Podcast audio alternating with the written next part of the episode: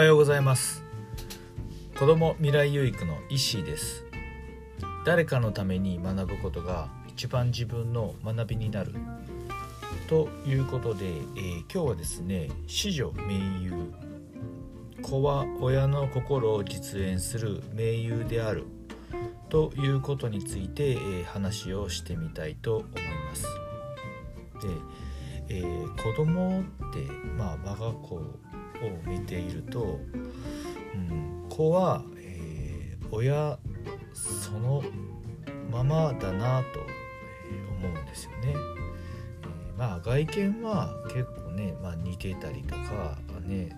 するんですけどもまあ外見もそうですけども内面ですよね性格的な部分とか、まあ、考え方とか、えー、仕草であったりとか、そういうところまで、えー、子はね本当に親の、まあ、鏡じゃないですけども本当にまあ、鏡じゃないっていうか鏡ですよねもうそのまんまだなと思うんですよね。まあ、僕自身も、えー、子供にまああの体育とか運動を教える、え、仕事をしているんですけども子供の、えー、様子とか子供の、まあ、性格とか子供を見れば、まあ、大体ね大体ですけど、まあ、どんな、えー、ご両親なのかなとかどんな、ね、親御さんなのかなっていうのはまあ、うん、分かるような気がしますね。でまあこんなのかなと思ったら、まあ、大体まあ、うん、そうだなっていう感じで、えー、やっているのでそうですねやっぱり子供を見れば、えー、どんな親かっていうのが、まあ、分かるのかなと思いますよね。でまあ子供とか子供が例えば何かね、うん、手に負えないとかうん、なんか飛行に走るとかまあそういうことってまああると思うんですけどもまあそのねそもそもの原因というのはことごとく親にあるのではないかなと思いますね。やっぱりこうね、うん、親の心が不安であったりとか親の心がね揺らいでたりとかね、うん、親の行動とかがうん、まあねそうちょっとこうね隙があるというか、であったりとかしたらやっぱり子供にそれがそのまま伝わって、まあ、手に負えなくなったりだとか、まあ、飛行に走ったりだとかね、いろいろなこうねあのの、まあ、望ましくないというか、いろいろな問題が、まあ、起きていくんじゃないかなと思います。でんでまあそんな風になるかって言ったら、まあ、子供っていうのを、うん、我が物子っていうのは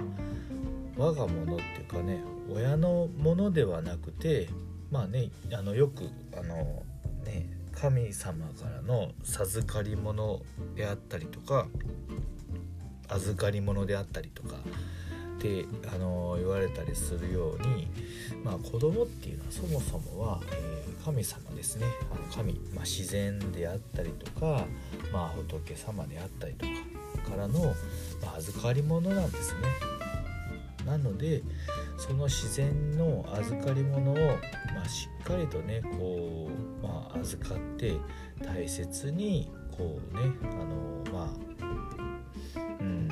育てていくというか方的に育てるというのではなくて、まあ、子供が生まれる子供を授かることによって自分自身を、